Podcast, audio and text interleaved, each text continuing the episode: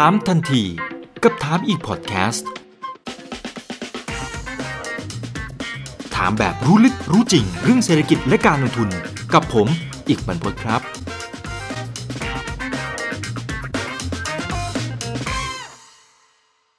ครั้งที่แล้วคุณเกตนะครับ ก็มาให้ความรู้ดีๆ ที่เกี่ยวข้องกับธุรกิจคลาวด์หลายท่านก็คงจะเห็นภาพกันไปแล้วนะครับ แล้วคงจะตื่นเต้นนะครับ กับธุรกิจนี้ที่กำลังมาแรงมากๆ ในต่างประเทศเราเห็นภาพกันแล้ว แม้กระทั่งในบ้านเราเองก็เริ่มที่จะเห็นผู้เล่นหลายๆรายเริ่มมาทำตลาดกันมากขึ้น ซึ่งจริงๆแล้วก็เป็นธุรกิจที่อยู่ในชีวิตประจำวันของเรานี่แหละครับ ซึ่งวันนี้ครับคุณเกตเองก็จะมาอธิบายเพิ่มเติมถึงตัว business model ของ i t e l นะครับซึ่งก็ถือว่าเป็นบริษัทที่คุณเกตเองปั้นมากับมือเลยนะฮะจนตอนนี้เนี่ยนะครับมี Market Cap นะครับอยู่ที่ประมาณ 2,800 ล้านบาทนะครับค่า PE ก็อยู่ที่ประมาณสัก 14.51 เท่า นะแต่อันนี้ต้องบอกนะครับว่าอันนี้คือ current PE นะครับยังไม่ใช่ forward นะฮะแล้วก็ P book value นะครับอยู่ที่ 1.55 เท่านะครับก็เลยชวนท่านของคุณเคสกลับมาร่วมพูดคุยกันอีกครั้งหนึ่งนะครับสวัสดีครับคุณเคสครับ ครับ สวัสดีครับครับครั้งที่แล้วคุยกันสนุกสนานกันมากนะครับแล้วก็มีหลาย ๆ ท่านนั้นก็ฝากคำถามที่เกี่ยวข้องกับ i t e l เอาไว้เยอะแยะมากมายเลยนะครับ แล้วเดี๋ยวผมจะค่อย ๆ ไล่ไปแล้วกัน เดี๋ยวขอเริ่มจาก business model ของ i t e l เผื่อท่านไหนที่เขาอาจจะยังไม่คุ้นเคยกับเรานะครับ เชิญเลยครับ ก็ต้องเรียนว่าธุรกิจของเราเนี่ยเราตั้งใจที่จะสร้างขึ้นมาให้เป็นรูปแบบของเอ่อ recurring income นะครับหมายความว่าเป็นรูปแบบที่มีรายได้อย่างต่อเนื่อง การจะมีรูปแบบรายได้ต่อเนื่องเนี่ยเราจำเป็นที่จะต้องหาธุรกิจที่ทำสัญญากับลูกค้า แล้วลูกค้าใช้งานกับเราทยอยจ่ายเงินเราเป็นรายเดือน อันนี้คือรูปแบบธุรกิจที่เราเริ่มสร้างขึ้นมานะครับพอเราคิดอย่างนั้นได้ปุ๊บเนี่ยเราก็เลยมองว่าอะไรที่อยู่ในเทรนด์เราก็เลยเลือกที่จะทำธุรกิจที่เป็นโทรคมนาคม นะครับธุรกิจโทรคมนาคมเรามองว่าประเทศไทยเนี่ยเข้าสู่ digital economy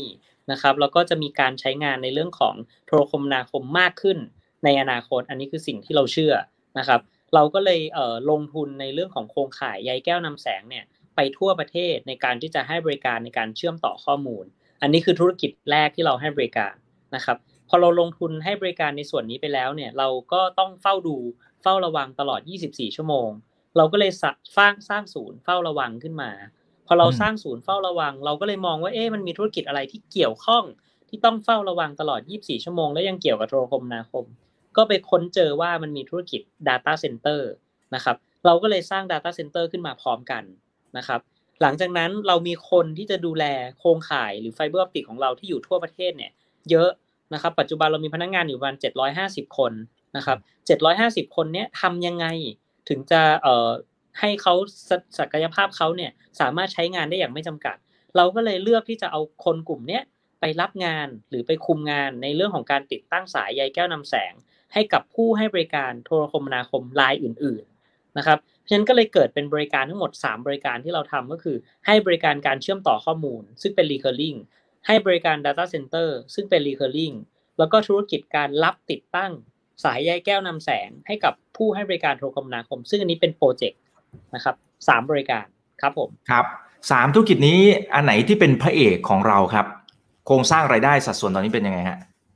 ครับ ต้องต้องเรียนว่าพระเอกเนี่ยเราตั้งใจที่จะสร้าง recurring ให้เป็นพระเอกนะครับ แต่ในช่วง 2 ปีที่ผ่านมาเนี่ยเรามีเอ่อเรื่องของตัวที่ 3 ที่เป็นงานติดตั้งเนี่ยเพิ่มเข้ามาสูง เพราะว่างานติดเรามีโครงการโครงการหนึ่งที่ต้องติดตั้งก่อน เราพระเอกถึงจะมานะครับ เพราะฉะนั้นมันก็เลยจะเห็นความเปลี่ยนแปลงหรือความความยากในการวิเคราะห์นะครับ เพราะฉะนั้นถ้าถามเราพระเอกจริง ๆ จะเป็นบริการให้บริการเชื่อมต่อข้อมูล และบริการ Data Center เพราะอันนี้เป็น recurring จริงๆแต่ว่าบางครั้งบางโครงการก่อนพระเอกจะมาต้องติดตั้งให้เสร็จก่อน ก็เลยมีเอ่อตัวพระรองเข้ามานะครับ ซึ่งก็จะเห็นภาพตั้งแต่ปี 2018 19เนี่ย เราก็จะเห็นว่าในส่วนของงานติดตั้งเนี่ยมาค่อนข้างเยอะ แต่เราก็ยังเห็นการเติบโตของพระเอกของเราสองส่วนเนี่ยก็ยังโตต่อเนื่องสม่ำเสมอนะครับเพราะฉะนั้นผมคิดว่าทั้งพระเอกพระรองก็คงมาช่วยกัน ในการนำเรือธงลำนี้ไปครับครับมันก็ไปด้วยกันเติบโตไปพร้อมๆกันด้วยนะครับ แล้วแล้วกลุ่มลูกค้าของเราหลักๆเนี่ยเป็นใครบ้างนะครับครับต้องเรียนว่าเราเองก็ก็อย่างที่เราเลือก business model แล้ว เราก็ต้องมานั่ง analyze หรือมาวิเคราะห์ ว่าจริง ๆ แล้วเราเก่งตรงไหน เราถนัดลูกค้าแบบไหนนะครับ ก็เรียนว่าจริง ๆ แล้วให้ Interlink Telecom มาทำธุรกิจเอ่อให้บริการอินเทอร์เน็ตตามบ้าน เราก็คงต้องแข่งหรือสร้างแบรนด์ค่อนข้างมาก ซึ่งอันนี้เราคิดว่าเราไม่ถนัดนะครับ เราก็เลยเลือกที่จะเป็น B2B คือเราเน้นลูกค้าองค์กร องค์กรเนี่ยเราพูดถึงทุกหน่วยงานที่เป็นองค์กรภาครัฐ องค์กรภาคเอกชนที่มีสาขา อันเนี้ยเราคิดว่าเราน่าจะถนัดกว่านะครับ เราก็เลยเลือกที่จะโฟกัส ยกตัวอย่างเช่น ลูกค้ากลุ่มนี้ไม่ว่าจะเป็นธนาคาร ตู้ ATM นะครับ ร้านอาหาร ปั๊มน้ำมันนะครับ ผู้ให้บริการมือถือ หรือเอ่ออะไรต่างๆ ที่มีสาขาเนี่ยเราให้บริการได้หมดนะครับ ก็จริง ๆ ก็ค่อนข้างใกล้ตัวพวกเรานั่นแหละเอ่อ convenience store โรงพยาบาล โรงแรมนะครับ พวกเนี้ยก็ก็ทุกคนที่มีสาขาเป็นลูกค้าเราได้หมดครับครับคือคือทุกธุรกิจที่มันต้องมีการเชื่อมโยงต่อกันระหว่างสาขากับไอ้สำนักงานใหญ่อะไรประมาณนี้ นี่คือกลุ่มใช่ครับ potential ที่เป็นลูกค้าของเราได้หมดเลย ใช่ครับ จริง ๆ เอาให้ใกล้ตัวสมมุติเราเป็นนักลงทุน เราครับเทรดเนี่ย วันนี้เราเรารู้สึกว่าเอ้ยเราไปใช้สตรีมมิ่งเรากดเทรดไปละ ข้อมูลเราเนี่ยมันก็วิ่งไปที่สาขาที่ใกล้ที่สุดหรือสำนักงานใหญ่สำนักงานใหญ่เนี่ยไม่สามารถที่จะ place order ได้ต้องส่งไปแจ้งตลาดหลักทรัพย์ เพื่อที่จะ place order ตลาดหลักทรัพย์จะต้องส่งไปหาผู้ที่ขายอีกข้างหนึ่ง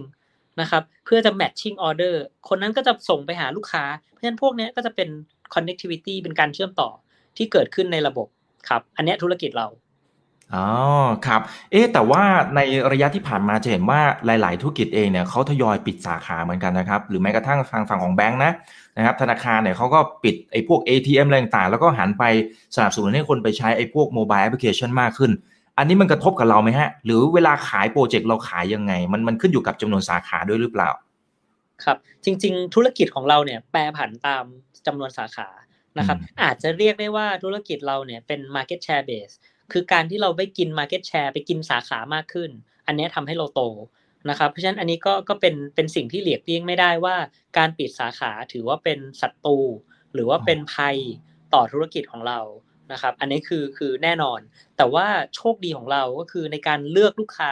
การเข้าลูกค้าเนี่ย เราเองก็มีการทำกลยุทธ์หรือทำแผนนะครับ ลูกค้าของเราบางบางรายก็มีการปิดสาขาไปบ้างนะครับ เดี๋ยวจะยกตัวอย่างให้ฟัง แต่ว่าอย่างแบงก์เองเนี่ยต้องเรียนว่าเราเองไม่ได้ทำตรงนี้มาตั้งแต่ต้น เราเริ่มจากการทำ ATM นะครับ เพราะฉะนั้นสาขาถูกปิด แต่สาขาที่เป็น ATM ที่เป็นลูกค้าของเราไม่ถูกปิด เพราะ ATM ที่เราอยู่ให้บริการเนี่ยไม่ใช่ ATM ที่อยู่สาขา แต่ดันเป็น ATM อ๋อที่อยู่ปลายทาง อันนี้ถือเป็นโชคดี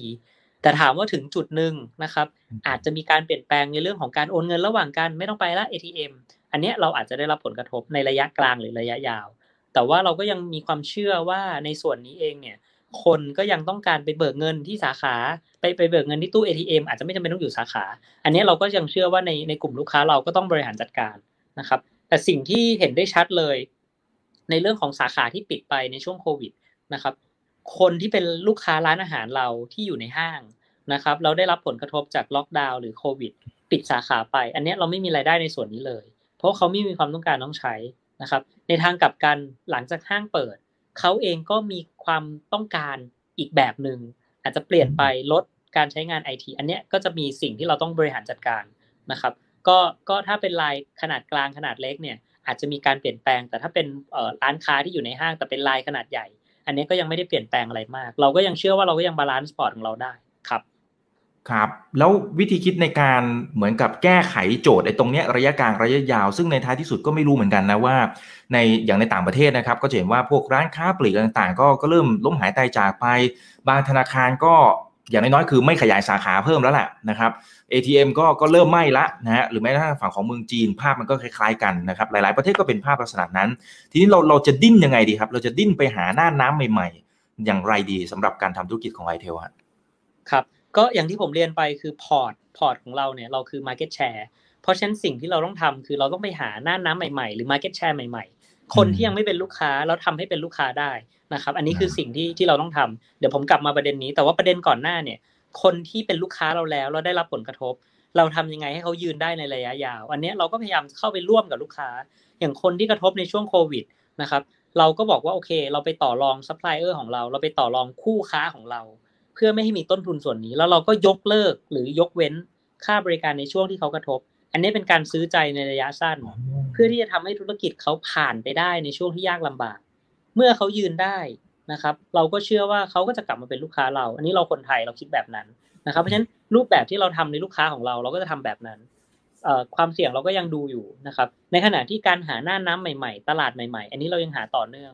ความเชื่อหนึ่งที่เราให้ความสำคัญมากๆ คือ เราเชื่อว่าเกือบทุกธุรกิจ ปัจจุบันให้ความสำคัญกับเรื่องของ security หรือความปลอดภัย เราเริ่มมีกล้องมาอยู่ในสาขามากขึ้น เราเริ่มมีกล้องมาอยู่ในออฟฟิศหรืออะไรต่างๆ มากขึ้น ฉะนั้นหน้าน้ำที่เรากำลังจะไป เราก็พยายามไปโฟกัสหน้าน้ำทางด้าน security นะครับที่มีความจำเป็นหรือหลีกเลี่ยงไม่ได้ แน่นอนเราอาจจะบอกว่าเราติดกล้องแต่ไม่จำเป็นต้องดูออนไลน์ ติดกล้องแล้วอาจจะไม่จำเป็นต้องเก็บข้อมูล อันนี้มันก็จะเป็นลูกค้าอีกกลุ่มหนึ่งแต่ลูกค้าองค์กรเนี่ยเราคงไม่สามารถที่จะรอว่าเกิดเหตุแล้ววิ่งไปที่สาขา ไปถอดเอาข้อมูลออกมา ปรากฏว่าไอ้เครื่องนั้นดันโดนยกไปด้วย นะครับ เราก็เลือกองค์กรพวกนั้นก็จะเลือกที่จะส่งข้อมูลมาเก็บไว้ที่ส่วนกลาง ซึ่งมีความเสี่ยงต่ำกว่าเป็นต้น อันนี้ก็จะเริ่มมีมีมี evolution หรือมีการเปลี่ยนแปลงทำให้ดีกับธุรกิจเรา แต่ว่าคงไม่เร็วก็ต้องค่อย ๆนะครับฉะนั้นเราก็พยายามขยับเรือลำนี้ไปในหน้าน้ำใหม่นะครับ แล้วเราก็กินพื้นที่ในหน้าน้ำเก่าไปพร้อม ๆ กันนะครับ ครับเอาวิธีคิดด้วยนะครับ คือเวลาที่จะไปมองหาหน้าน้ำใหม่เนี่ยทางคุณเกตแล้วก็ทีมงานของคุณเกตเนี่ยตั้งโจทย์ยังไง เอาเอา potential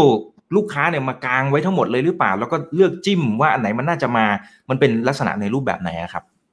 คือต้องบอกว่าเราเราเป็นบริษัทขนาดกลางนะครับฉะนั้นในไซส์ของบริษัทขนาดกลางคนประมาณ 700กว่าคนเนี่ยสิ่งที่เราควรทำเราตั้งใจจะทำนะครับ เราเลือกที่จะทำเราก็พยายาม analyze เราแข่งในพื้นที่ไหน เราเก่งในพื้นที่ไหน เราเลือกที่จะไป ทุกๆหมัดที่เราออกเราพยายามจะออกหมัดแล้วให้สามารถที่จะแคปเจอร์ตรงนั้นได้จริง ๆนะครับ เราเองมองว่าเราเป็นผู้ให้บริการทางด้านโทรคมนาคม เราอยากที่จะเข้าไปเติมเต็มให้กับลูกค้าจริงๆ เพราะฉะนั้นเวลาเราเอาเอาลูกค้ามากลางเนี่ย เราจะต้องมาดูว่าเราคอนทิบิวหรือเราให้ในสิ่งที่เขาต้องการได้หรือเปล่า ถ้าเราให้ได้โอกาสที่เราจะไปสักเซสตรงนั้นเนี่ยมันสูงละ นะครับ แต่ถ้าเราเข้าไปในหน้าน้ำที่เอ้ยเขาอาจจะไม่ต้องการเรา หรือเขาอาจจะได้ใครก็ได้ อันนี้เราเริ่มไม่มีวาลูนะครับเพราะฉะนั้นเราก็พยายามจะมองหาลูกค้าที่เราไปแล้วเนี่ยออกแรงแล้วออกหมัดแล้วหนึ่งเราเราช่วยเขาได้สองคือเขาก็ไว้ใจให้เราช่วยนะครับ มันก็จะเป็นวินวินซิเ u ชันเพราะฉะนั้นในเรื่องของการบริหารเนี่ยเราพยายามจะโฟกัสแบบนั้นนะครับ อันนั้นคืออันแรก แต่เวลาเราดูเนี่ยเราก็พยายามจะมองผ่าน coverage หรือว่าพื้นที่ให้บริการของเราเป็นหลัก นะครับ เพราะว่าแน่นอนธุรกิจของผมเนี่ย ถ้าไม่มีพื้นที่ให้บริการ ไปไม่ถึงก็ให้ไม่ได้นะครับ พูดถึงลูกค้าในห้างห้างนี้ผมยังไม่เคยมีบริการอยู่ ต้นทุนที่ผมลงทุนไปเพื่อจะไปบริการเขาอาจจะไม่สามารถแข่งขันได้เท่ากับคนที่มีอยู่แล้ว อันนี้เราก็จะไม่ไปในพื้นที่เหล่านั้นเป็นต้นครับอ๋อครับ แล้วแล้วเวลาที่เราลงไอตัว coverage เนี่ย หนึ่งคือตอนเนี้ยเรา cover ไปแค่ไหนของประเทศไทยคือ คือสักกี่เปอร์เซ็นต์มันพอจะบอกได้ไหมนะครับ แล้วอย่างที่สองถ้าสมมุติว่าเนี่ยตอนเนี้ยเราเห็นว่าพื้นที่นี้มันยังเรายังไม่ได้ไปเนี่ย แต่เราตัดสินใจว่าจะไปหรือไม่ไปเนี่ยมันจะมีวิธีคิดในมุมไหนบ้างโอเค good point ครับก็จริง ๆ เรามีพื้นที่ให้บริการอยู่ 75 จังหวัดทั่วประเทศนะครับ ประเทศไทยมี 77 เราไม่ไปอยู่ 2 จังหวัด คือแม่ฮ่องสอนและระนอง เราไม่ไปไม่ใช่ไม่ใช่ว่าเราไม่ไป เพราะเราไม่อยากไปนะครับ เราอยากไปแต่ต้นทุนในการไปนะครับ เทียบกับสิ่งที่เราเชื่อว่าเราจะขายหรือได้บริการกลับมาเนี่ย มันอาจจะยังไม่คุ้มนะครับ ไม่คุ้มของผมคืออาจจะทำให้เราขาดทุน เพราะฉะนั้นเราก็เลือกที่จะไม่ได้ลงทุนตรงนั้น แต่เราให้บริการได้ผ่าน partnerหรือผู้ที่มีความแข็งแรงอยู่ในพื้นที่ก็คือจับมือ เช่น เราไปขายปิดบริการได้ที่เอ่อที่แม่ห้องสอนนะครับ เราก็จับมือกับคนที่แข็งแรงไม่ว่าจะเป็นมือถือค่ายไหน อย่างเงี้ยเราก็สามารถซื้อบริการเขามาให้บริการต่อ อาจจะให้ในราคาที่ขาดทุน แต่ขาดทุนน้อยกว่า เทียบกับภาพใหญ่ที่เราไม่ขาดทุน อันนี้เป็นต้นนะครับเพราะฉะนั้นโลจิกหรือการคิดว่าเราจะไปที่ไหนหรือไม่ไปที่ไหนเนี่ยเราจะเบสบนลูกค้าเป็นหลักนะครับ ถ้าวันนี้เราลงทุนไปแล้วเราขาดทุนนะครับ ในลูกค้านั้นๆ สิ่งที่ กลับมามันจะกลับไปทำลายลูกค้าของเรา เพราะว่าเราขาดทุนเราไม่มีเงินไปดูแลลูกน้องเรา เราไม่มีเงินมาดูแลโครงข่ายของเรา เราก็ไม่สามารถนำส่งบริการดีๆ ให้กับลูกค้า ที่เขาต้องการบริการดี ๆ ได้เพราะฉะนั้นมันก็เป็นเกมที่เราคิดว่าเราเราเราไม่ไปนะครับเอ่อพื้นที่ 75 จังหวัดต้องเรียนว่าเรามีพื้นฐานที่ค่อนข้างดีนะครับ เราเราลงทุนตามเส้นทางรถไฟเป็นหลักนะครับ ในขณะที่เส้นทางไหนรถไฟไปไม่ถึง เราปิดด้วยถนน ข้อดีตรงนี้ทำให้ต้นทุนบริการในภาพใหญ่ ในการลงทุนภาพใหญ่ของเราต่ำนะครับ ก็จะทำให้เราสามารถที่จะ pass to ไปหาลูกค้าได้ในมูลค่าที่เหมาะสมอ๋อครับ โอ้เห็นภาพครับ แล้วแล้วเวลาที่เราขยายนอกเหนือจากประเทศไทยครับ มันเป็นไปได้ไหมว่าเราจะขยายโครงข่าย coverage ของเราเนี่ยไปประเทศเพื่อนบ้าน เพราะหลาย ๆ ประเทศ คือผมว่าระดับการพัฒนาก็ก็อาจจะยังช้ากว่าบ้านเรา มันน่าจะเป็นโอกาส แต่ว่าทางด้านของไอเทลในในเชิงเทคนิคหรือว่าในเชิงกฎหมายต่างๆ มันมีโอกาสที่เราจะขยายไปได้หรือเปล่า ครับ จริง ๆ ต้องเรียนว่าโอกาสมีอยู่เยอะนะครับ แล้วเราเองก็มีการข้ามไปประเทศเพื่อนบ้าน แต่การข้ามไปเนี่ยเราเองก็มองว่าเราก็มีกลยุทธ์ในการข้าม กลยุทธ์ที่เราข้ามไปเนี่ยก็คือแน่นอนข้อที่ 1 คือเราเลือกจับมือกับพันธมิตรนะครับพันธมิตรของเราก็คือผู้ให้บริการในลักษณะเดียวกันที่อยู่ในต่างประเทศ เราจับมือ นะครับเขาเองก็ไม่มีลูกค้าในประเทศไทยที่จะไปตั้งที่นู่น ก็จับมือกัน เรารู้จักลูกค้าที่อยู่ในประเทศไทย แต่อยากจะไปเปิดสาขาที่นู่น เราจับมือกับเอ่อ partner เราไปให้บริการลูกค้า สิ่งที่ลูกค้าของเราได้ก็คือความง่ายสะดวกสบาย สิ่งที่ partner ที่เราจับมือได้ก็คือได้ธุรกิจ สิ่งที่เราได้เราก็ได้ธุรกิจเพราะฉะนั้นเกมนี้เป็นเกมที่ทุกคนชนะหมดนะครับเพราะฉะนั้นแทนที่เราจะไปลงทุนเองในพื้นที่ที่หนึ่งเราไม่เก่ง เราไม่แข็ง สองคือกฎหมายเรากฎหมายเขาเราไม่รู้สามคือลงทุนเพื่อลูกค้าไม่กี่ราย ที่เราอาจจะยังไม่ได้เริ่มทำตลาด ภาพพวกนี้มันก็จะทำให้เอ่อ economic to scale หรือ business เอง business model เองไปไม่ได้นะครับเพราะฉะนั้นเราพยายามที่จะผลักดันในในภาพที่ไปได้เอ่อต้องเรียนอย่างนี้ครับว่าประเทศไทยเนี่ยโชคดีนะครับโชคดีที่หนึ่งก็คือบริษัทไทยแข็งแกร่งออกไปต่างประเทศเยอะนะครับไม่ว่าจะเป็นค่ายน้ำมันรายใหญ่อะไรก็แล้วแต่ ออกไปตั้งค่ายปูนไปตั้งอยู่ในต่างประเทศ อันนี้บริษัทไทยแข็งแกร่งเพราะฉะนั้นก็จะมีธุรกิจจากเอ่อมีมีบริษัทจากประเทศไทยเนี่ยต้องการเชื่อมต่อไปยังต่างประเทศ อันนี้แน่นอนเราเราได้ประโยชน์นะครับ อันที่สองคือประเทศปลายทางของด้านเทคโนโลยีที่สำคัญของโลก คือสิงคโปร์และฮ่องกงประเทศเพื่อนบ้านจะผ่านเราไปสิงคโปร์หรือฮ่องกงเนี่ยก็มีทราฟฟิกอยู่ค่อนข้างเยอะ อันนี้เราก็สามารถที่จะไปเป็นสะพานเป็นทางเชื่อมเป็นส่วนหนึ่ง ที่ทำให้เชื่อมต่อไปได้เป็นถนนเส้นหนึ่งที่เชื่อมต่อไปได้นะครับเพราะฉะนั้นเราก็ได้ประโยชน์2ทางนะครับ แต่เราจะทำผ่านวิธี partnership เป็นหลักครับอ๋อครับ ตอนนี้มีเล็งๆหรือหรือเข้าไปที่ประเทศไหนบ้างแล้วบ้างครับ ต้องเรียนว่าเราเองก็จับมือกับมาเลเซียนะครับ เราจับมือกับแคนเบเดียก็คือกับกัมพูชาเราจับมือกับลาวแล้วก็จับมือกับพม่านะครับสี่ประเทศนี้เป็นสี่ประเทศที่เรามีลูกค้าอยู่บ้างแล้ว นะครับ แต่ถ้าถามว่าที่ไหนที่ contribute ในสัดส่วนของรายได้เรามากที่สุด ก็ต้องเรียนว่ากัมพูชานะครับ เหตุผลที่กัมพูชาเป็นประเทศที่ที่มีรายได้ให้กับเรามากสุด ด้วยเหตุผลว่า1คือเราเราเริ่มทำตลาดในส่วนนี้มาพอสมควรแล้วนะครับสองคือในประเทศกลุ่มนี้เนี่ยเขามีการใช้งานอินเทอร์เน็ตที่ค่อนข้างสูง ก็เลยมีความต้องการที่ค่อนข้างสูงนะครับ เราก็ได้ส่วนส่วนหนึ่งมาจากตรงนั้นนะครับ พม่าเองจริง ๆ ก็สูงนะครับ เพียงแต่ว่าพม่าเองเนี่ยก็จะมีความแตกต่างในเรื่องของคู่แข่งหรือว่า player ต่างๆ ที่ที่ร่วมให้บริการ อันนี้เราก็ยังไม่ค่อยที่จะแข็งแรงมากในประเทศพม่านะครับลาวเองมาเลเซียเองก็จะเป็นลูกค้ากลุ่มย่อยๆ ที่เป็นบริษัทไทยไปตั้งอยู่ในนั้นนะครับ ซึ่งเออเราก็มีอย่างลาวเนี่ยเรามีบริษัทไก่ บริษัทหมูรายใหญ่ของไทย ไปเปิดเออโรงงานเขาก็ต้องการการเชื่อมต่อเราก็ไปให้บริการ บริษัทเอ่อที่ทำเรื่องของเสื้อผ้ารับผลิตให้กับไนกี้นะครับ ก็ไปเปิดตั้งที่นู่น เราก็ให้บริการในส่วนนี้ อันนี้ก็จะเป็นเป็นส่วนที่เราให้บริการนะครับ ก็จะเป็นย่อยๆ เล็ก ๆ ครับครับเป้าหมายของ i t เทลเนี่ย จะโตไปถึงไหนครับ มองยังไงครับ คืออันนี้อันนี้แชร์ว่าถ้าถามเป้าหมายเนี่ยมันมันมันค่อนข้างมิกซ์กับความฝันนะครับ เอาเอาเป็นความฝันละกันความฝันเนี่ยเราอยากเห็น i t เทลขึ้นไปแตะระดับหมื่นล้านได้ นะครับคำว่าหมื่นล้านเนี่ยจริงคงใช้เวลานะครับ แต่การใช้เวลาเนี้ยผมก็คิดว่ามันก็เป็นระยะเวลา 5 ปี 10 ปีข้างหน้าเนี่ย เราน่าจะไปได้ เหตุผลที่เราเชื่อว่าเราน่าจะไปได้ เพราะว่าธุรกิจของเราเนี่ยโมเดลเราเป็น recurring recurring หมายความว่าคนที่เป็นลูกค้าเราอยู่แล้วนะครับก็ถ้าเรารักษาไว้ก็ยังคงเป็นลูกค้าของเราอยู่ เราไปได้ market share อื่น ๆ มา เราก็เอามาเป็นลูกค้าเรา อันนี้มันก็จะทำให้ฐานบันไดของเราใหญ่ขึ้นไปเรื่อยๆนะครับจริง ๆ ถามว่าผมคิดว่าผมเหมือนใคร ผมไม่เออผมคล้ายๆกับผู้ให้บริการมือถือ ที่เขาค่อยๆ เก็บ subscriber เก็บผู้ใช้งาน แต่ผมเนี่ยเป็นภาคของการให้บริการเชื่อมต่อลูกค้าองค์กร เพราะฉะนั้นถ้าผมดูแลบริการดี ลูกค้าอยู่กับผม ลูกค้าใหม่ผมได้เพิ่มนะครับ มันก็จะทำให้ฐานผมอะมั่นคงไปเรื่อยๆ อันนี้พูดถึงภาพใหญ่ แล้วถ้ามันมี S curve S curve ใหม่ ๆ เข้ามา ไม่ว่าจะเป็นเรื่องของเอ่อการเชื่อมกล้องทั่วประเทศ เรื่องของอะไรก็แล้วแต่พวกนี้ก็จะเป็นตัวผลักดันที่เป็นแคตตาไลท์ที่โตเร็ว นะครับสองปีที่ผ่านมาเรามีโครงการอินเทอร์เน็ตชายขอบของภาครัฐนะครับกสทช อันนี้ก็เป็นจุดหนึ่งที่เราค่อนข้างภูมิใจ แล้วเราก็เชื่อว่าดีกับประชาชนชาวไทย กสทช คิดว่า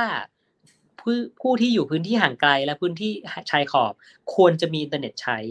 นะครับเขามองหาผู้ให้บริการที่มีโครงข่ายอยู่ใกล้ ๆ แล้วเขาจะจ่ายเงินหรือเขาให้เราเนี่ยเดินสายไฟเบอร์ออปติกไปยังปลายทางตรงนั้น เขาดูแลรับผิดชอบส่วนนี้ นะครับ แล้วเขาก็จะจ่ายเงินเป็นค่าบริการไปอีก 5 ปีข้างหน้า ในการที่จะให้ประชาชนเหล่านั้น จ่ายให้เราไปดูแลประชาชนเหล่านั้น อันนี้ก็จะเป็นฐานหนึ่งที่สำคัญ ซึ่งถ้าดูงบการเงินของเราใน 2 ปีที่ผ่านมาเนี่ย จะเห็นว่าเรามีรายได้ในส่วนนี้เข้ามาอยู่ค่อนข้างเยอะนะครับ แล้วถ้าผ่าน phase การส่งมอบทั้งหมดได้ ผมเชื่อว่าเป็นรายได้ต่อปีเกือบ4 4ถึง500 ล้าน เป็นฐานที่ใหญ่เหมือนกันในของเรา อันนี้ก็จะเป็นฐานที่ทำให้เราโตได้ นะครับ ก็ความฝันเราก็อยู่ที่แตะหมื่นล้านให้ได้ครับหมื่นล้านอันนี้คือตัวรายได้ หรือ Market Cap เอ่อรายได้ครับเป็นรายได้ครับครับ Market Cap คงจะพูดไม่ได้นะครับอ่าอันนี้เป็นรายได้โอ้โหนี่เพิ่มขึ้นประมาณห้าเท่าเหรอฮะตั้งเป้าคือห้าเท่าประมาณนั้นใช่ไหมฮะยาวๆนะยาวๆนะอืมคือสิ่งที่เราอยากจะมองเห็นนะครับ แล้วก็กลยุทธ์อะไรต่างๆ ก็คงเตรียมเอาไว้นะครับ ซึ่งคุณอนุพงศ์ก็เลยถามต่อประเด็นนี้เลยนะครับ ITEL เนี่ยวางแผน ในเรื่องของกลยุทธ์ให้ไปถึงฝั่งฝันอย่างไร รวมไปถึงการทำ branding จะทำอย่างไรนะครับ ครับต้องต้องเรียนอย่างนี้ครับว่าว่าบริษัทของเราเนี่ย ITEL เนี่ยเราเริ่มขึ้นมาจาก no name ไม่มีแบรนด์ การให้บริการในลูกค้าองค์กรเนี่ยสิ่งสำคัญที่สุดสำคัญ 2 อย่างนะครับอันที่เออสามอย่างหนึ่งคือ coverage พื้นที่ต้องให้บริการได้สองคือแบรนด์เนี่ยลูกค้าต้องไว้ใจ สามคือคุณภาพบริการต้องดูแลเขาได้ เพราะว่าถ้าเราให้บริการเขาแล้วเราทำทำไม่ดีทำเสียลูกค้าใช้งานไม่ได้ธุรกิจกระทบ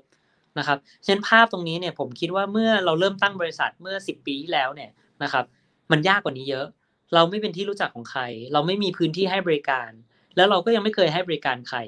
วันนี้เราผ่านกระบวนการเหล่านั้น คัดเกลาเรามานะครับ เรามีลูกค้าที่ใช้บริการเราอยู่ประมาณ 20,000 วงจร มีลูกค้าประมาณ 700ราย นะครับ ซึ่งล้วนแล้วแต่เป็นรายที่สำคัญในระดับประเทศนะครับ เพราะฉะนั้นส่วนนี้เองเนี่ยเราเชื่อว่าในระยะยาวเรื่องแบรนด์เรื่องอะไรพวกนี้ไม่น่าเป็นห่วงนะครับ สิ่งที่เราจะต้องกลับมามองแล้วพยายามทำเพื่อจะไปแตะเป้าหมายนั้น ก็คือเราจะได้ Market Share เพิ่มขึ้นมายังไงนะครับ สิ่งที่เราตั้งเป็นโจทย์ของเราก็คือข้อแรกสิ่งที่เราเชื่อเลย ทุกคนในบริษัทเชื่อ ก็คือเรามีความ flexible flexible ของผมหมายความว่าเราทุกคนเซลล์ทุกคนหรือทีมงานทุกคน สามารถไปเจอลูกค้าแล้วตัดสินใจได้ ในสิ่งที่เขารู้ว่าเขาตัดสินใจได้ เพราะฉะนั้นลูกค้าเองอยากได้อันนี้ แล้วถ้ามันเป็น win-win solution ร่วมกันระหว่างเรากับลูกค้า เราให้บริการได้เลย เพราะฉะนั้นอันนี้เราทำให้มันมีความ flexible แล้วก็รวดเร็วในการตัดสินใจ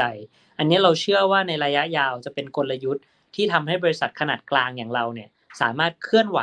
ในตลาดนี้ได้อย่างรวดเร็ว นะครับ แล้วก็จะเป็นกลยุทธ์หนึ่งที่ทำให้เราโตได้ก้าวกระโดด กลยุทธ์ที่ 2 ที่เราเชื่อเราพยายามจับในกลุ่มงานที่ยังขาดนะครับ กลุ่มงานที่ยังขาดหมายถึงอย่างยกตัวอย่างเช่น security นะครับ กล้องในประเทศอาจจะยังเชื่อมกันไม่หมด ถ้าวันนี้เราทำให้กล้องเชื่อมกันได้ในระดับจังหวัด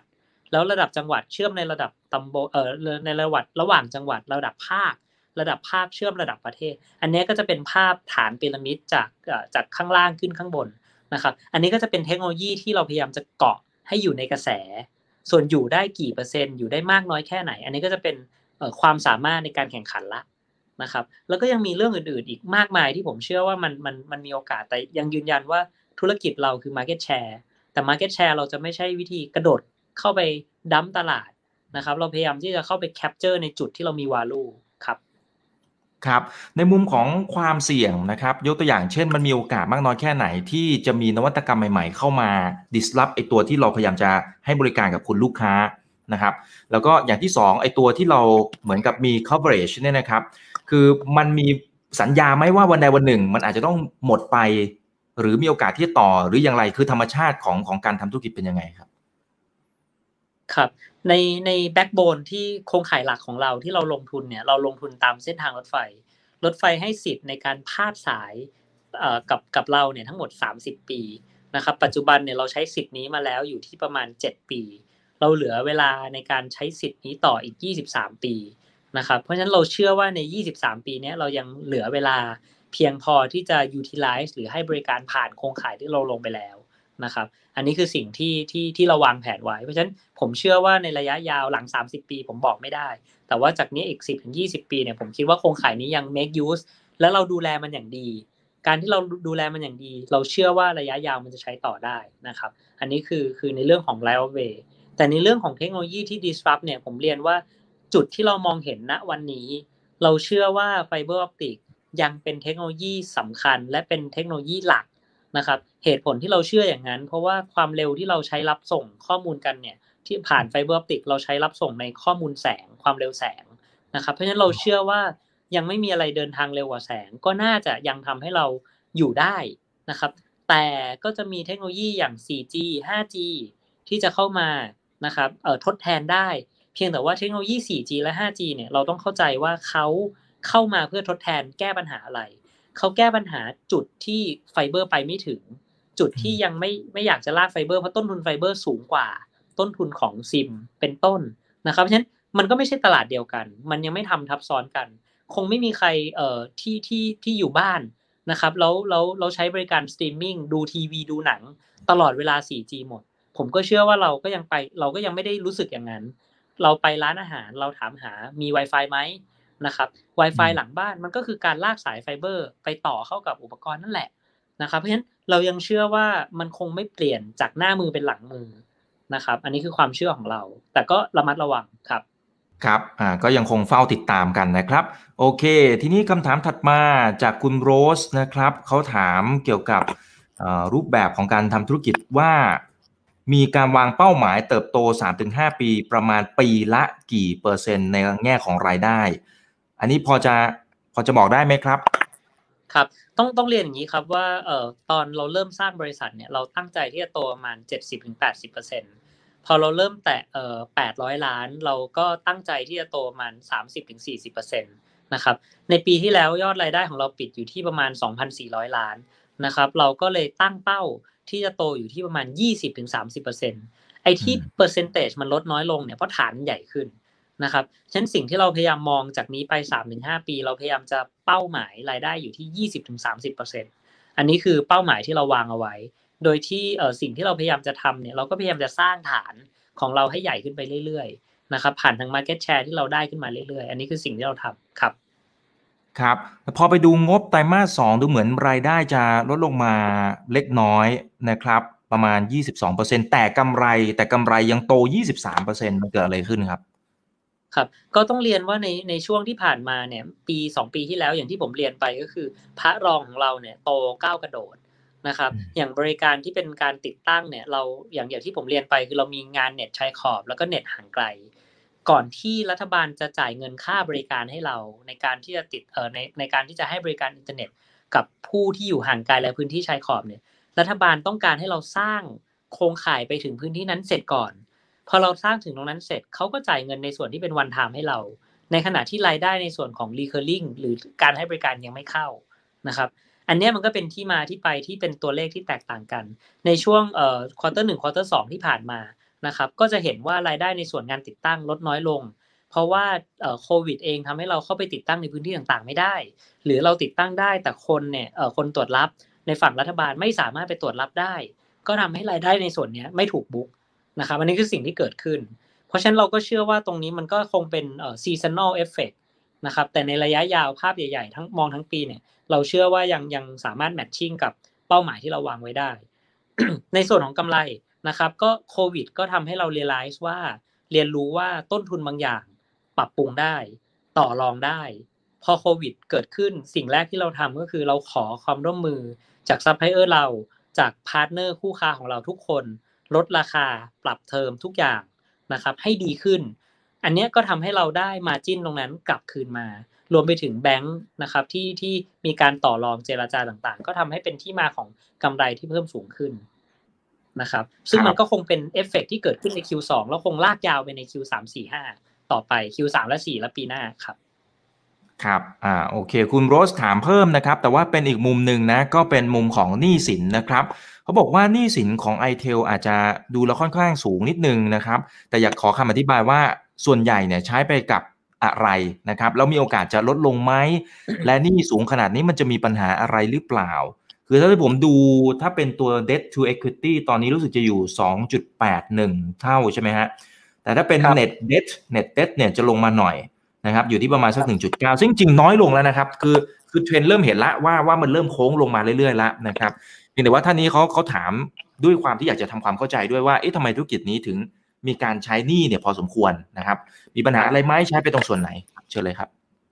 หลักๆ ในส่วนของหนี้สินเนี่ยเราแบ่งหนี้สินเป็น2ส่วน ส่วนแรกก็คือหนี้สินในส่วนของหนี้สินระยะยาวหนี้สินระยะยาวเนี่ยเราลงทุนไปในส่วนของโครงข่ายไฟเบอร์ออปติกนะครับเรามีส่วนนี้อยู่ประมาณ 1,800 ล้าน ที่เราทำเทอมในการลงทุนไฟเบอร์ออปติกอันนี้เป็น core หลัก ที่ต้องลงเพื่อให้เราให้บริการได้ อันนี้คือส่วนแรก ส่วนที่2นะครับซึ่งส่วนส่วนแรกเนี่ยก็จะทยอยกลับมาหลังจากสัญญาที่ที่เราได้จากลูกค้านะครับ ส่วนที่2เนี่ยคือหนี้สินโครงการ โครงการหมายความว่าอย่างเราไปทำงานเอ่อเน็ตชายขอบเน็ตประชารัฐสองโครงการนี้รวมกันก็เกือบ4,000ล้านนะครับ เราก็เอาเงินสี่เอ่อ4,000ล้านของโครงการนี้ไปทำโปรเจกต์ financing ส่วนนี้ก็จะได้หนี้หนี้สินอีกส่วนหนึ่ง ซึ่งก็จะทยอยรับคืน มาจากการที่รัฐบาลจ่ายเงินมาสองส่วนนี้ผมก็เรียนว่ามันมีทั้งหนี้สินระยะยาวและหนี้สินระยะกลางสั้น ซึ่งผูกติดกับโครงการหนี้สินของโครงการนะครับ เมื่อตรวจรับล่าช้ามีปัญหาอะไรเกิดขึ้น การจ่ายเงินล่าช้า ตรงนี้ก็ยังคงอยู่นะครับ อย่างในช่วงไตรมาสสองที่ผ่านมาเนี่ยเรามีการวางบินไปนะครับ อยู่ที่ประมาณเกือบเกือบ400 ล้านนะครับ เงินไม่ได้ออกมามาออกอีกทีในประมาณช่วงปลายเดือนปลายเดือนออกัสปลายเดือนสิงหาคม พวกนี้ภาพมันก็จะมีการเปลี่ยนแปลงนะครับในแต่ละควอเตอร์ก็จะผูกกับเรื่องของ account receivable หรือการรับเงินนะครับ ตัวที่น่าน่าน่าจับตามองแล้วก็อาจจะต้องให้แสดงความเป็นห่วงเป็นหลักเนี่ยก็คือในหนี้สินระยะยาว เราลงทุนไปพันแปดร้อยล้านแล้วนะครับ เราได้อะไรกลับมา เราได้ backbone กลับมา แล้วเราได้สัญญากลับมาที่เพียงพอไหมอันเนี้ยอยากให้นักลงทุนจับตาดู แต่ในสิ่งที่เราทำปัจจุบันเนี่ยเอ่อในในก้อนนี้ที่เราลงทุนไปเนี่ยเรามี backlog อยู่ในมือประมาณ 4,700 ล้านนะครับซึ่ง 4,700 ล้านเนี่ยมันไม่ได้รับรู้วันเดียว มันทยอยรับรู้ผ่านสัญญาที่ลูกค้าเซ็นกับเรา ซึ่งแน่นอนลูกค้าจ่ายเป็นรายเดือนนะครับคิดกลับกันเหมือนอินเทอร์เน็ตที่บ้านนะครับวันนี้เราจ่ายเงิน 599พันหนึ่งอะไรก็แล้วแต่ แต่ผู้ให้บริการเนี่ยจำเป็นที่อาจจะต้องลงทุนมาก่อน 30,000นะครับอันนี้เป็นหนี้ ในขณะที่เราจ่ายทยอยจ่ายคืนเป็นรายเดือน อันนั้นก็จะเป็นสิ่งที่เขาเอามาปลดล็อกซ้ายและขวานะครับ ผมก็ยังเชื่อว่าในส่วนนี้เรา closely monitor นะครับแล้วก็พยายามบริหารจัดการให้อยู่ใน area ที่เหมาะสม แต่ก็เป็น nature ของธุรกิจครับครับ โอเคครับ คุณสุขสารบอกว่า Market Share ในไทยของ i t e l เนี่ยประมาณสักกี่เปอร์เซ็นต์ และแนวทางในการรักษาตัว Net Profit Margin เนี่ย หรือ Gross Profit Margin เนี่ยจะมีแนวทางในการรักษาระดับนี้อย่างไรครับ ครับต้องเรียนว่าในธุรกิจที่เราให้บริการอยู่เนี่ยนะครับ อันดับหนึ่งเลยก็มี Market Share อยู่ประมาณ 24%นะครับ ซึ่ง 24%เนี่ยก็เป็นผู้ให้บริการมือถือด้วยนะครับในตลาดที่ชนกับเรา ซึ่งก็เป็นรายใหญ่นะครับ อันดับ2ก็ก็ก้ากึ่งเป็นผู้ให้บริการมือถือด้วยนะครับ แล้วก็ให้บริการโครงข่ายด้วยก็ประมาณ 21%นะครับ3 4 5ก็จะมี17% 15%ของเราเนี่ยตัวเราเองอยู่ที่ประมาณ12% as of ปัจจุบันนะครับซึ่งเราก็เชื่อว่าเราเป็นอันดับ5ในตลาดนะครับแผนเราในระยะสั้นเราพยายามจะแตะ 15%ให้ได้ภายในปีนี้ปีหน้านะครับเราก็แตะ 17%ให้ได้ภายในปีหน้าและปีถัดไปนะครับอันนี้คือเป้าหมายเราเพราะฉะนั้นใน 3 ปีถึง 5 ปีเนี่ยเราพยายามจะขึ้นเป็นอันดับ 3 เราก็จะรักษาโมเมนตัมระดับอันดับ3แล้วอาจจะมาพิจารณาอีกทีว่าจะเติบโตยังไงครับครับผมอ่าโอเค ส่วนเรื่องของการรักษา margin อะไรจริงๆ คุณเกตเองก็มีตอบในเรื่องของกลยุทธ์อะไรไปบ้างแล้วนะครับ ยังไงเข้าไปดูย้อนหลังกันได้นะครับ ฝากทิ้งท้ายถึงคุณผู้ชมนะครับ ที่อาจจะเป็นนักลงทุนที่ลงทุนอยู่ในหุ้น ITEL อยู่แล้วนะครับหรือว่าคนไหนที่เขาอาจจะเป็นว่าที่ที่จะเข้าไปลงทุนในหุ้น ITEL นะครับหรือว่าคนไหนก็ตามที่เขาสนใจในธุรกิจประเภทนี้ฝากทิ้งท้ายเลยครับ ครับ ก็เรียนว่า i t e l นะครับ เราพยายามจะเกาะ mainstream ในเรื่องของการให้บริการเรื่องของโครงสร้างพื้นฐานนะครับ สิ่งที่เราพยายามจะทำเนี่ย เราเชื่อว่า business model เรามาน่าจะมาถูกทางละในเรื่องของเทรนด์ของเทคโนโลยีนะครับ สิ่งที่เราต้องทำต่อคือทำยังไงเราถึงจะโตบริษัทนะครับในการเก็บ market share หรือหรือว่าไปไปคว้าเอา market share อื่นๆ อันนี้เราก็พยายามวางกลยุทธ์ในเชิงของความสามารถในการแข่งขันในรูปแบบของบริษัทขนาดกลาง นะครับ ซึ่งเราก็เชื่อว่าเรามีศักยภาพเพียงพอที่จะสู้และแข่งขันได้ในตลาดนี้นะครับในเรื่องของผลประกอบการหรือหรือเอ่อรายได้ที่เติบโตเนี่ยผมเชื่อว่าอยากให้นักลงทุนมองในระยะกลางถึงระยะยาวนะครับ เราเชื่อว่าที่ผ่านมา 7 ปีนะครับรวมไปถึง 3-4 ปีที่เราเข้าตลาดเนี่ยเราก็แสดงศักยภาพในการเติบโตของรายได้มาโดยตลอด แล้วเราก็ยังมั่นใจว่ารายได้ของเราเนี่ยมีทิศทางที่เติบโตได้นะครับผ่านกลยุทธ์ที่เราได้ได้แชร์ไว้นะครับ ในเรื่องของกำไรเราก็คิดว่าในระยะกลางในระยะที่ผ่านมาเราก็พิสูจน์ให้เห็นแล้วในในศักยภาพของการทำกำไรนะครับ เราก็เชื่อว่าในระยะกลางและระยะยาวเนี่ยเราก็ยังมีเป้าหมายใหญ่ ๆ ที่อยากจะเห็นเอ่อมาจิ้นที่เป็น2ดิจิต ซึ่งวันนี้เราก็พยายามจะผลักดันในส่วนนี้ ผ่านการลดคอสผ่านการอะไรต่างๆ ซึ่งอันนี้ก็ต้องให้เวลาในการปรับกลยุทธ์นะครับ สิ่งหนึ่งที่ที่ที่ทำไปแล้วแล้วก็แจ้งตลาดไปแล้วก็คือผมเองก็ได้มีผู้บริหารใหม่เข้ามา นะครับมารับผิดชอบในเรื่องของการเป็นกรรมการผู้จัดการ เรียกว่า managing director หน้าที่หลักก็คือ managing director ช่วยผมในการ manage บริหารจัดการเรื่องในบ้าน ซึ่งอันเนี้ยทฤษฎีหนึ่งที่เราค้นพบนะครับคอสต้นทุนต่างๆ หรือกำไรจริง ๆ ในบ้านก็มี นอกบ้านก็มี เพราะฉะนั้นการทำกลยุทธ์เหล่านี้เนี่ยผมเชื่อว่าจะดีในระยะยาวกับบริษัทนะครับ ครับ หวังว่าทุกท่านนะครับที่รับชมรับฟังในวันนี้ก็จะได้ประโยชน์ไปเต็มๆนะครับ คนไหนที่ชื่นชอบยังไงก็พิมพ์เข้ามาในคอมเมนต์กันได้นะครับ แล้วเดี๋ยวครั้งหน้าผมก็จะเรียนเชิญคุณเกตครับเข้ามาร่วมพูดคุยให้ความรู้ในมุมต่างๆ ด้วยเพราะว่าคุณเกตเองจริงๆมีความรู้รอบด้านมากนะครับ ไม่ว่าจะเป็นเรื่องของเทคโนโลยี เรื่องของคลาวด์เรื่องของ Data Center อะไรต่างๆนะครับถ้ามันมีประเด็นที่เกี่ยวข้องเดี๋ยวจะเรียนเชิญมาให้ความรู้กับนักลงทุนทุก ๆ คนเลยนะครับ วันนี้ขอบคุณมากเลยนะครับ คุณเกตครับขอบคุณครับขอบคุณมากครับ